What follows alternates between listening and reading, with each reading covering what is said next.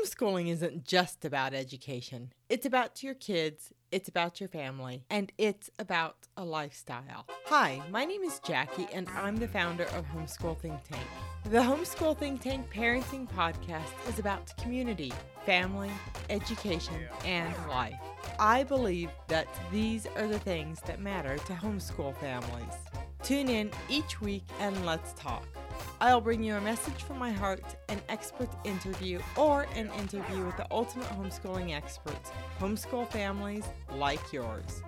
Remember to check the link in the show notes below and you'll find an article that corresponds with this episode. Finally, remember to visit homeschoolthinktank.com for more information about how we serve homeschooling families. All right, let's get started with this week's episode. Before we get started, I want to let you know that you can get more information about anything mentioned in this interview in the show notes below. And that link is homeschoolthinktank.com slash interviews. So a little bit about David Lee Csicsko. David is sort of a big deal. He is like this world renowned illustrator of a couple of children's books and uh, I would say, sort of famous artist. but I think you're going to enjoy this interview. You're going to sort of learn a lot about how he was inspired. And I think you can carry that forward as a parent to inspire your own children.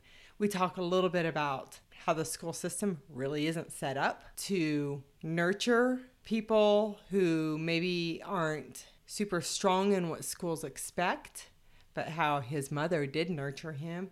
And also, you are going to get some excellent ideas. They're mine, but they are good ideas of how you can use this book to lead a homeschooling group or even integrate it into your weekly lessons over the course of a year as you homeschool your children.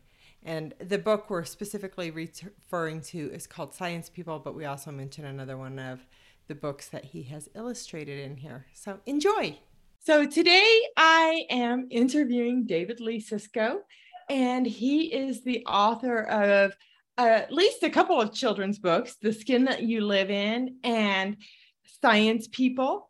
And so today we're going to talk about those and sort of the messages he's trying to share within these books. So, my name is Jackie, and I am the host of the Homeschool Think Tank Parenting Podcast. And I am also the host of the Homeschool Think Tank video channel, where so wherever you may be seeing this video. And David, welcome to the podcast. I'm glad thank, to have you. Thank you. Thank you. Let me just clarify I'm the illustrator of those books. Oh, yes, I know this. yeah. Thank you. There is a difference. There's a there difference. is a difference. So who wrote the books then? What so, so um, the the first the first book uh, which I illustrated was The Skin You Live In, which is now in its 19th printing. It's it's it's oh, done really really well and was recently translated. We translated into Spanish, and which is available I think online. And um, uh, over the summer we we translated into French. That book was written by um, Michael Tyler, a Chicago author, who wrote the book um, a long time ago, uh, 19 years ago. Uh, he's African American, was married to a Caucasian woman, and had a mixed race child. And their child was getting picked on at school for being mixed race. And so he wanted to write a delightful book about racial acceptance that takes out all politics and is a fun read for parents, but it talks about skin color in positive ways, comparing skin to pumpkin pie, um, apples, uh, birthday cake, things like that, things that kids love. And it's a very fun book that has done really, really, really well. And um, and then recently, I illustrated um, a book called Science People, uh, which is 50 fun portraits of people in the sciences, uh, starting way back in history uh, to the present. So it's a historical look at science with the famous people you know, and then um, a survey of people in science from all over the world who are doing interesting things in science from and they live in different countries oh how fun so i have not looked at science people yet because i actually thought when i when we booked the interview that this has not come out yet Here's oh thank you for showing it yes i love it and do you have a copy of the skin that you live in handy? Like I I, I ran upstairs and I I think I, I gave my my last home copy to someone who who needed it. So sadly I don't have it. But it's Isn't that um, funny?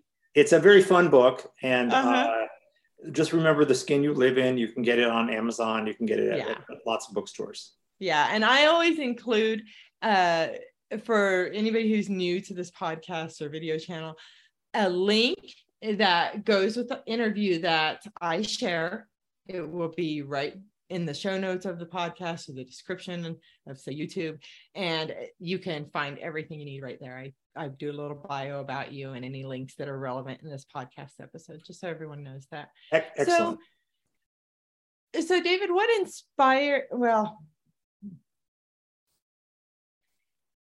tell me more about science people where you really started that from and how you brought that forward and how you chose some of the characters in the book you know the representations how that went sure. about exactly uh, so i was a, a, a, student who went to public school and mm-hmm. um, i always enjoyed the sciences um, everything from learning the basic stuff about like human anatomy and um, simple things that you're taught in grade school, which actually I, I don't remember what that was now because it was a really, really long time ago.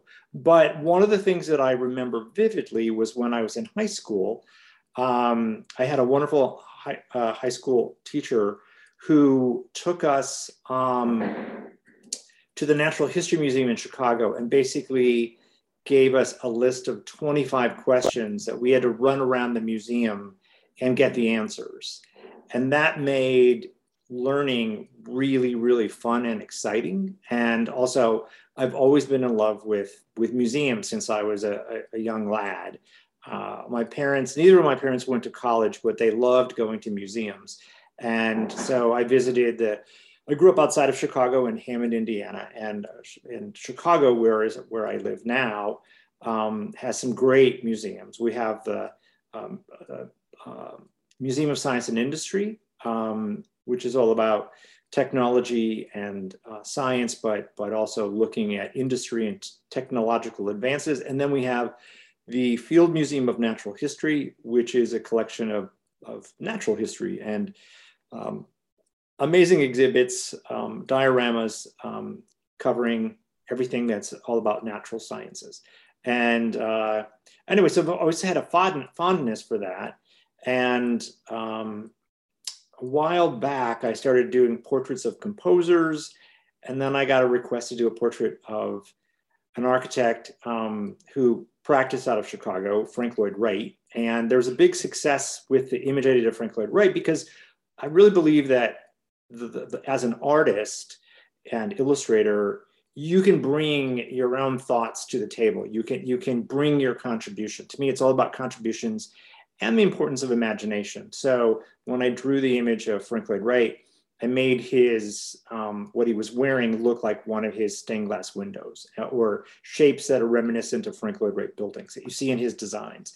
And it, it was received really nicely. So um, I wound up being at a, at a party for the um, Museum of Science and Industry, which was celebrating um, the there was there was a big exhibition a really long time ago um, to celebrate at the time.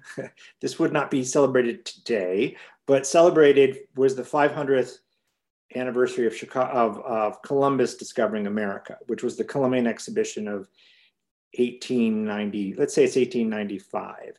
Um, but uh, Frank Lloyd Wright worked on that. Several architects and so the museum asked me to celebrate the key figures from the exhibition because it's always being looked at as being an important, it was the first world, one of the first world fairs where people from all over came, came together. And that then turned into a relationship with the Museum of Science and Industry who said, why don't you draw six really famous scientists. So we, we started with Einstein and Madame Curie, um, Stephen Hawking. Uh, the list goes on and on and on. And then I enjoyed doing it. And so when COVID happened um, and I was at home, I would just randomly think, I wonder who's the most famous scientist from Mexico. And I would look up, I would just type in as a search, famous science from Mexico, scientists from Mexico, and I would find someone. The same thing with India and South Africa and Thailand and Japan and China, um, the Middle Eastern countries. And I started building this portfolio of people in science from around the world. And um, I met with a publisher who got really excited about the project. So, together between the publisher's team and myself, we came up with, up with a list of 50 people to celebrate.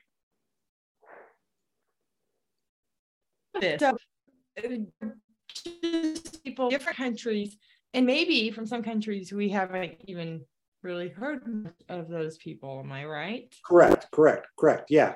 The book really tries to be very inclusive. Um, I love that.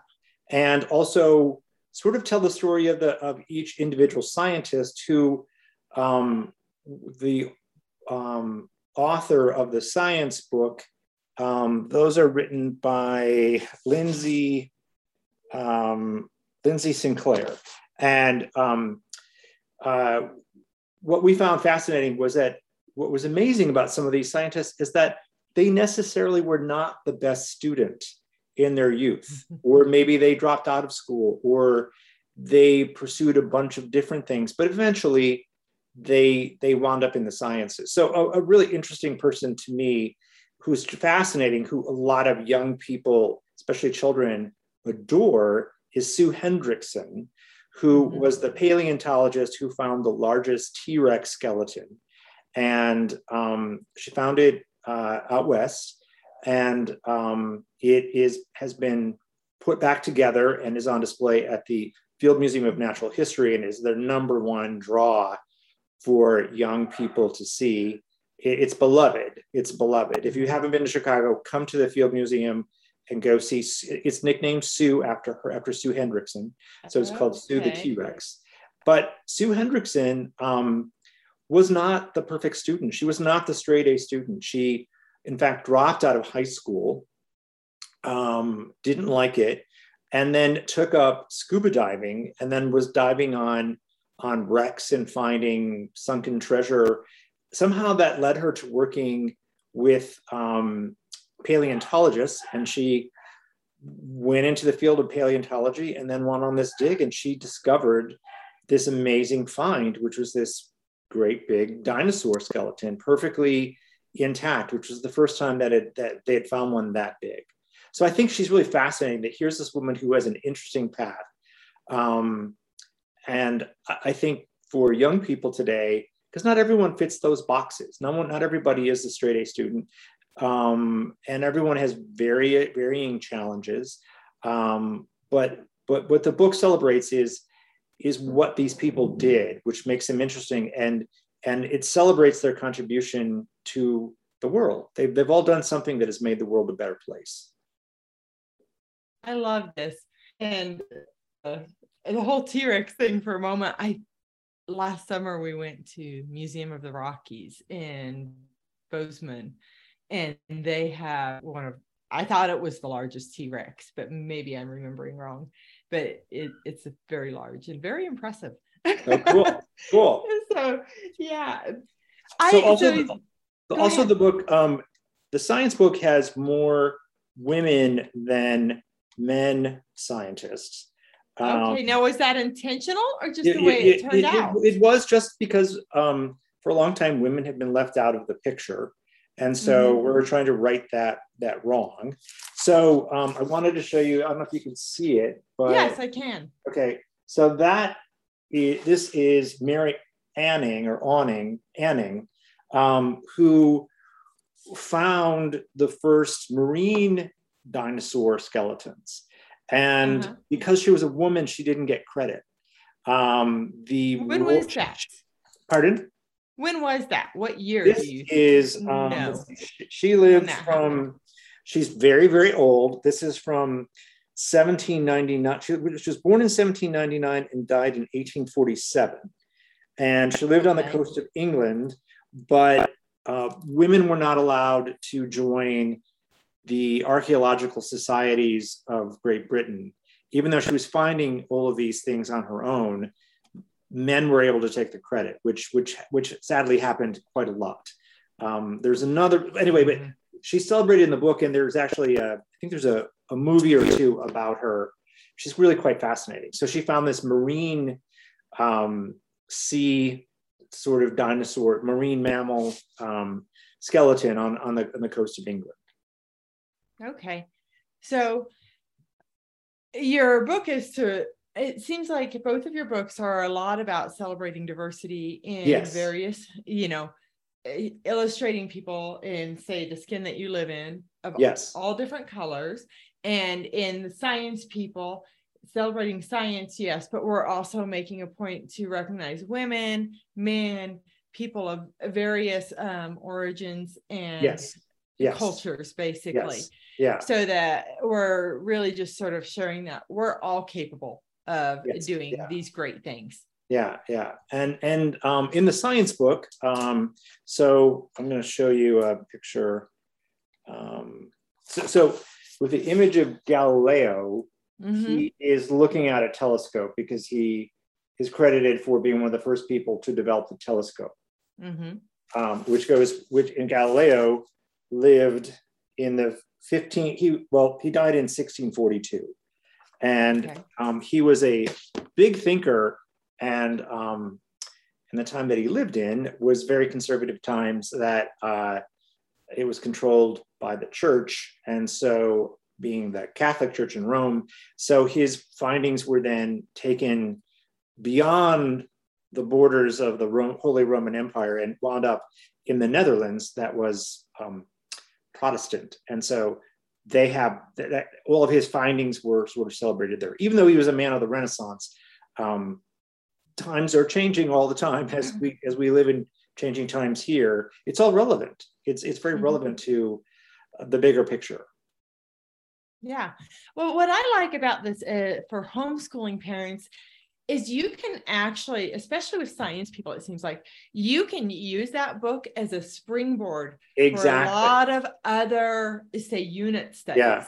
Yeah. or just you can really integrate a lot of history with the science. Exactly. I, I see a lot of ways that a parent could take this book and use it to just help garner interest in other areas for your children. And even let's say you lead a homeschooling group or something like that, you could probably structure an entire year's worth of curriculum for that group around this book. You could really focus on one person every single week. How many people are illustrated 50, again? 50. 50. I yeah. mean, how perfect is that? Oh, you might not even be able to complete it all in a year if you just yeah. chose one person a week, but you could literally integrate geography into this by yes. looking at where the person comes from you could do writing topics around it. Your students could do their own art projects around this. Like you know, David, I don't know how much you know about homeschooling, but there are lots of different books where people, homeschooling parents, take the the book and create an entire unit or curriculum around this you could literally this book and hand make it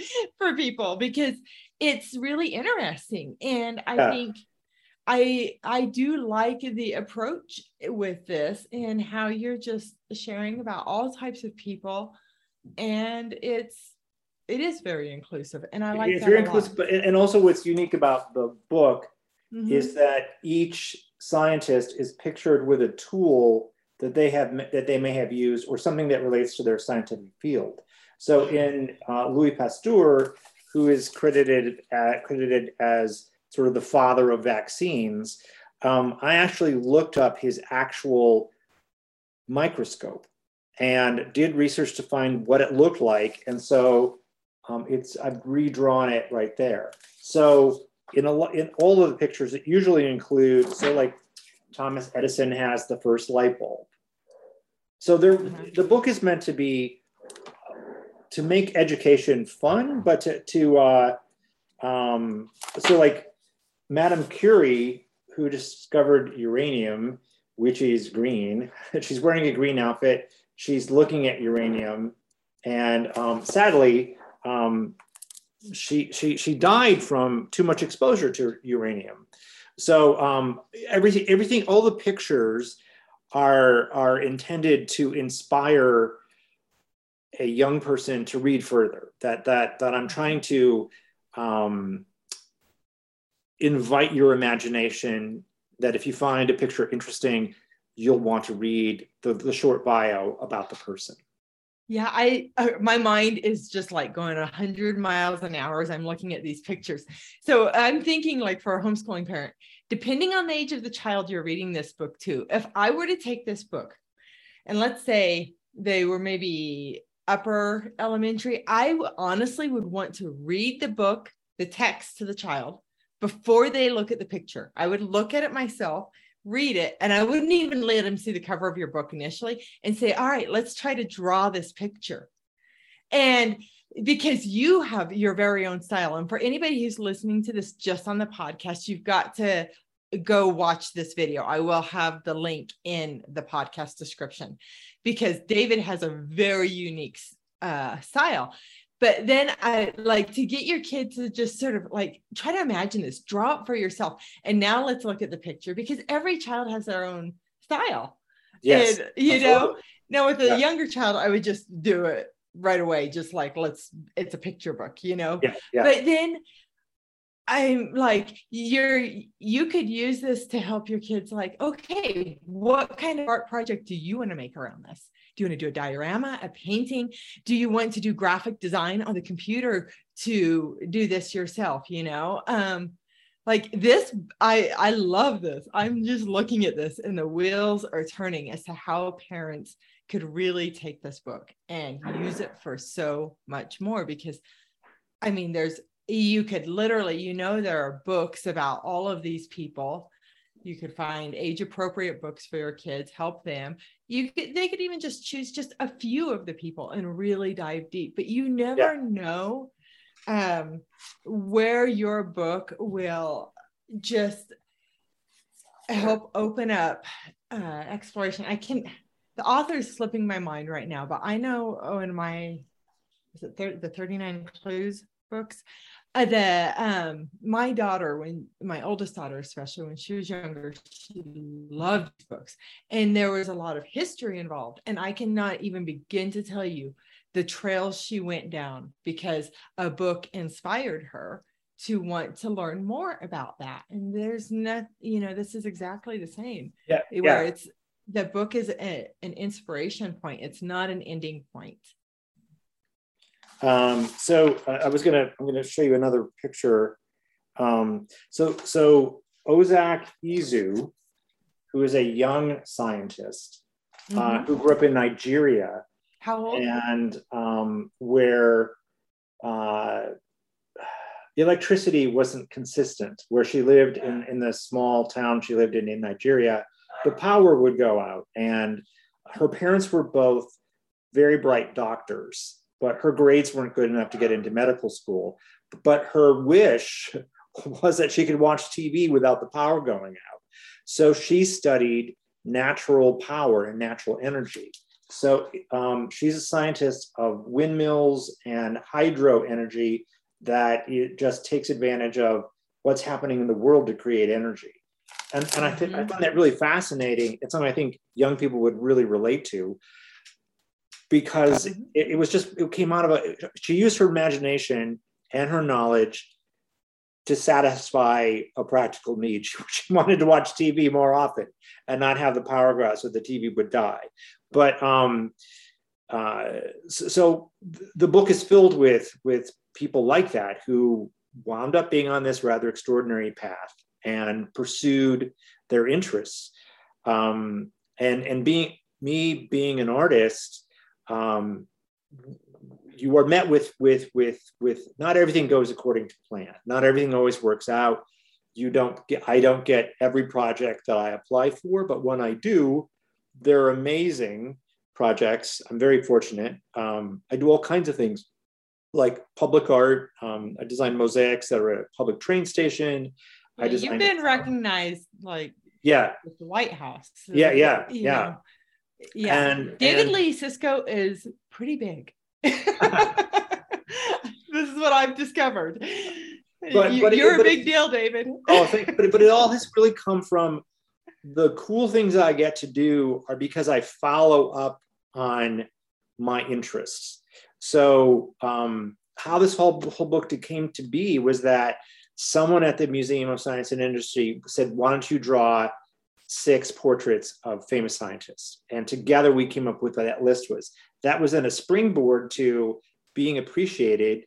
And then when I sort of was discovered by a pub by this publisher who is the, the, the books are published by trope t-r-o-p-e books mm-hmm. and it was actually a man i worked with a really long i won't say how long ago but it was a long time ago um, there used to be a famous department store in chicago called marshall fields that sadly doesn't exist anymore but he was an art director there and i did um, illustrations for ads for marshall fields and uh, he went on to another job before the computer was invented. That's impossible to to comprehend that there was a time before computers, but um, and it was also before cell phones. So uh, a year ago, March, not this March, but the previous March, he found me out of the blue and said, um, "I'm publishing books, and my wife and I were talking, and we thought you probably have some things you'd love to publish." And I said, "I have this whole series of portraits." portraits of people in different fields. So our um, we just finished a book. We also the first book was um, LGBTQ people in the arts, which is um, 50 people um, who happen to have been LGBTQ um, and created to contributed to arts and culture. And then the science book was was the next project. We're currently working on a um, uh, a book on the history of classical music um, and also being with the effort to be more inclusive. So in classical music, it's mostly old white European men, but we are showcasing lots of women um, from all over the world. Uh, classical music is is a field that is really um, trying to catch up and be much more inclusive. So they're not just programming um, music of Beethoven, Bach, and Brahms. Now they're they're uh, there, there, was there was an amazing um, African American woman named Florence Price who actually was from lived in Chicago, and um, she's been dead for a while now, but she's sort of having this renaissance where they're finding scores of pieces of music that this African American woman wrote, and it's being performed in concert halls and on the radio. And so the book is another wonderful pairing of helping young people learn more about these amazing people who are contributing to the world or or if they've died, they contributed to the world back in their day. And then we're working on a book on people in fashion and then architects and writers. And the, the list just keeps sort of going, but they're really, um, they're very inclusive. And, and my goal as an artist is to make the pictures really engaging. Mm-hmm. That that you'll you'll want to um, I'm laughing because my dog is playing with a bone upstairs. I can, hear, hear, it. I can hear it. I'm so sorry about that. It's um, okay. I'm glad you acknowledged it though, because then when people listen on the podcast, yeah, yeah. they're like, yeah, I, I, have a, I have I have a, a little dachshund who's blonde, blonde, cream colored dachshund, very short legs, but um, is a puppy. And if I have a Zoom call, he gets really jealous and yes. is barking all the time and just being uh, uh, impossible. So I, I, he's upstairs. You know what? Dogs and kids happen on this podcast from okay, great. So no okay. worries. okay. Yeah. Um, but anyway, I, I, I love drawing, and um, I'm an example of of someone who luckily was encouraged um, all the time. I was very bright, but I was dyslexic. Um, so being able to write, I suffered horribly in in math. That's why I'm so glad it's not just STEM, but it's STEAM that they've added the arts into into learning because because I was the art kid that the arts saved me and um, uh, I, I, was the kid that won poster contests all the time. I, I, was very good at drawing. It came to me naturally, but you have to work at it. You have to train. I went to art school, but also my interest in other things like music and science have led me to earning a living doing just that, sort of hmm. using that as what I draw. Like I draw every single day. It's like training for the Olympics. You have to practice, practice, practice. Or, and also, it's also for homeschool parents, it's about solving problems in a creative way. So when I work on large scale projects, I just finished a wonderful project for a public school in uh, outside of Chicago in Winnetka, but it's this public school that has an interesting program. It goes from K to uh, fourth grade, but but what's interesting about it, which is something that homeschool parents could could do something similar, is that at this school, the third graders teach the second graders about the bird about birds, the birds of Illinois. So that was something we wanted to celebrate with this mosaic mural. So I drew, let's say I drew seven different birds, um, and uh, I had lots of conversations with the art teacher, with the principal, about what would be appropriate to to draw and make this all work. And so then I had so the name of the school is Greeley Elementary, which begins with a G.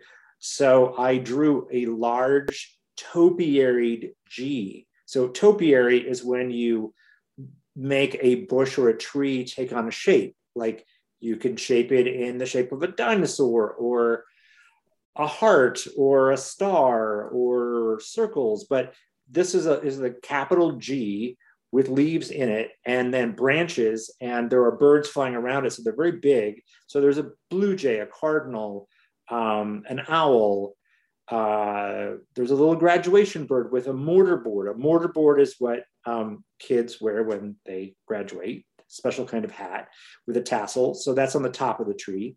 But um, it was a matter of, of, of figuring out how to communicate, which is sort of the basis of what I do all the time is good, clear communication so that in my pictures, you get a sense of what I'm thinking. And, and I, and I want to communicate that. I hope, I hope that makes sense, but yes. it's the kind of, but, but that to me was such a good uh, problem that had to be solved. How can I show the birds of Illinois? I don't have to draw them so that they're identical or that they're realistic. I, they're based on the shapes that make up the bird. The cardinal has an interesting shape. The blue jay is blue and has an interesting shape. So, um, sort of studying and looking up what these birds look like, and then breaking them down into simple shapes that communicate. Oh, that's that's that's a blue jay. That's a cardinal, and it's the kind of thing that a third grader would then take a second grader and point to everything and tell them what the birds are. So I know within that is something that parents homeschooling could come up with a similar project that they can get older kids to teach younger kids and sort of share the excitement of that dis- that discovery of learning. Absolutely. You know david because you are so about diversity and inclusion and all of those things this is something i've often said is um it's like we celebrate all things diverse except the way people learn uh, in our education system. It historically has been pretty exclusive like yeah. i excelled in the education system because i'm really good at the things they want you to be good at right. however my younger sister really struggled because she is probably a whole lot more like you so creative like she can draw anything. She should be an illustrator for Hallmark, right? She yeah. makes beautiful cakes. She has gifts that the public education education system historically does not celebrate. And that's something i try to help encourage homeschooling parents to do is recognize, recognize that your children have different gifts and they may not be what we have been trained as a society to value. Absolutely. Absolutely. Yeah, yeah. and and but the one thing that i found fascinating is like working on a big public art project like the, the school project I just told you about, um, mm-hmm. It, it also ties into math in, yes. in an interesting way. It's like I have to take measurements, I have to draw it to scale. Then um, I'm given, then I have to come up with how much is this going to cost? Sometimes people already know we have X amount of dollars to spend on this. And then I have to figure out can I get people to work so, so that at the end of the day, we're at the same number. Often we're not. So I'll have to say, you know, I need $5,000 more to complete this task.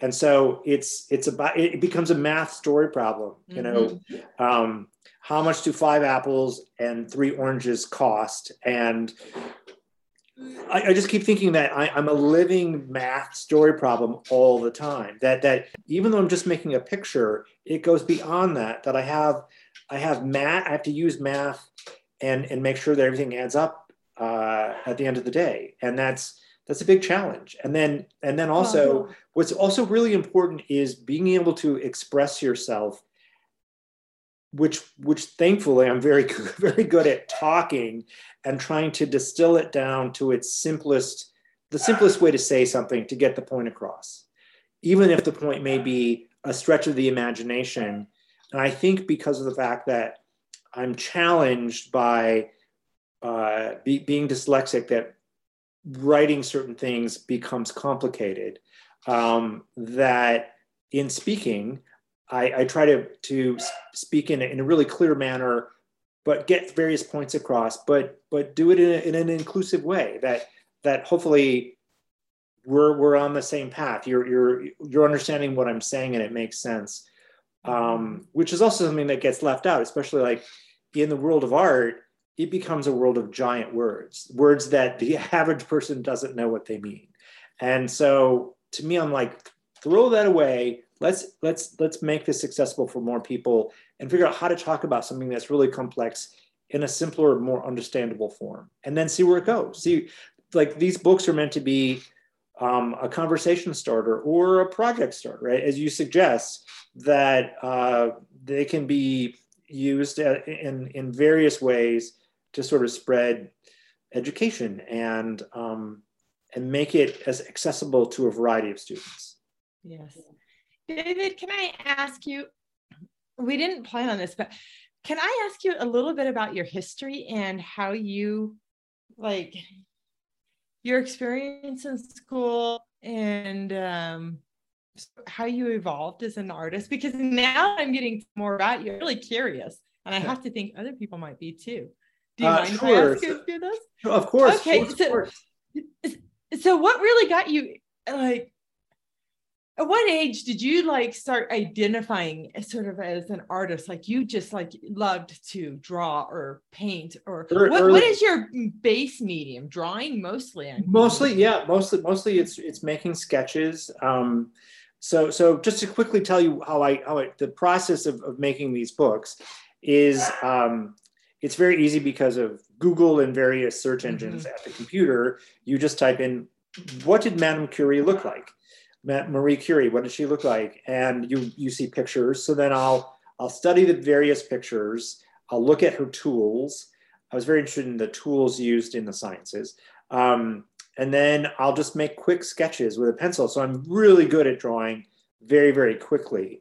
And um, and then once I have a sketch that I like, um, I develop this very simple process of taking a picture of my sketch with my iPhone and then sending that photo to my computer. And then I open up the program I work in, which is a Macintosh program called Illustrator. And um, I import the sketch.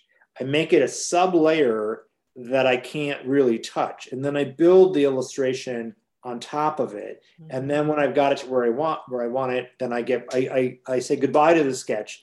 And then I just go to town and, and fill it in with shapes shapes and colors and blends and um, but but it's that sort of like starting with a quick rough sketch that I can do sometimes in a matter of seconds or less than a minute and and then I just sort of go to town and and start building it but I was a kid that loved drawing early early early on um, I was always good at it uh, and I was encouraged which which was which was wonderful so who encouraged you um, I would say my mom was really encouraging um, the most, and and then uh, so I started off. Uh, both of my parents were um, uh, they uh, immigrant immigrant immigrant children. My my dad's parents were from Hungary, and so my mother's family was from Poland. So um, they grew up in small Polish and Hungarian neighborhoods, and they went to the to the um, they went to Catholic school. So they thought, let's put him in Catholic school because that's what we did. And so when I got to Catholic school, it was the height of the baby boom, and so there were 75 kids in a class as opposed to 25 or whatever is considered the ideal thing. And I was drowning because I wasn't, I wasn't, I was dyslexic, but they didn't know what that was. So the nuns would say, well, we'll draw a picture. And so I would draw really elaborate pictures when everyone else is drawing something simple. And then my parents said, this is so expensive to go here. It's free to go to public school. So in public school, um, there was a bigger art program and, and I just would like win the poster contest, win the science fair because the drawing was so good. And so I was always encouraged and encouraged. And then um, uh, when I was in high school, I, I, I participated in theater and um, I just one day said, I'd like to design the set. And I didn't know how to do this, but I figured it out. And the, the, the teachers there sort of worked with me. And so I was designing these big productions from props to scenery to a sketch of what I thought the color of the costume should be. And then I went to art school. I went to the Cleveland Institute of Art, which is based on, um, at the time when I went there, there was a, a art school in Germany um, before World War II called the Bauhaus. And the Bauhaus thought that all artists should have a very varied background to be able to work in steel or metal or cloth and fabric um, graphic design, illustration, paintings. So the school was sort of very based in all of the various forms of art. And so I got to dapple in a bunch of these things. And then when I got out of school, uh, I started uh, designing ads for different companies and different projects. And I became known as the as the visual problem solver. If somebody said, "Well, I don't know, I don't know what the right solution is," let's call David Lee Csicsko because he's he's he's a good thinker and um, but also I bring my joy joy and love of drawing to to all the projects that I do, and then also I just was very curious. So one day someone said, "Hey, could you design a mosaic?" And I said, "Sure, I can." And so then I I went about trying to learn about how to work in mosaics and meeting various people who did mosaics. The same thing with designing stained glass windows. Um, I found I, I did a couple of designs and then I worked with a stained glass maker who then built the windows. But I learned along the way of how, what's the best way to, to design for that medium, which is which is a learning skill and a and you have to sort of get over this giant hill to get to the other side where you're comfortable and flexible and able to work in that medium. So I've always been um, always interested in things. I love this, David. David, I want to be respectful of your time. So we'll go ahead and wrap it up. But I would would you hold your book up one more time sure. for science people? That way on the video, people know what they're looking for. This is science people. And who is the actual author again? The actual author is Lindsay Sinclair, Lindy Sinclair, not Lindsay, Lindy Sinclair. Lindy uh, Sinclair, uh, and then uh, David Lee Csicsko is clearly. Yeah, yeah. So we're both we're both called the author of the book, but but she yeah. she wrote the biographies. I understand what you mean. Yeah, so that is fantastic, David. I want to say thank you so much for being on oh, sure. podcast. I yeah. really appreciate it, and I love the message that you're sharing. And you know, I do hope you know parents will embrace this and carry it forward and share it with others. So, thank you again, David. Oh, um, my pleasure. Um, wonderful to be uh, sharing time with you today. Thank you. I hope that you enjoyed my interview with David Lee Csicsko, and his book is called Science People. You can find more information about David. You can watch the video and get his books at homeschoolthinktank.com slash interviews slash hashtag David dash Lee. And again, you can find that link in the show notes below. Now, before we go, I want to really encourage you to look not only at David's book as inspiration as you maybe lead a homeschooling group or you are simply homeschooling your children from home, but to look at books as inspiration and as a springboard to make education more fun, learning more fun, and to help you think outside of the box. Because when you can do that and just open up your mind, you are an example of how people learn, how we can take anything in this world and learn more from it. All right, live and learn your way. My name is Jackie, and I am your host of the Homeschool Think Tank Parenting Podcast. Bye bye. I want to say thank you for listening to the Homeschool Think Tank Parenting Podcast. If you've enjoyed this episode, I'd like to ask you to take a moment to follow this podcast and share it with a friend. Remember to check the show notes for a link to the article that corresponds with this podcast episode. In this article, we'll include any links that we mentioned in this episode. And remember that you can search all of the Homeschool Think Tank Parenting Podcast episodes at homeschoolthinktank.com.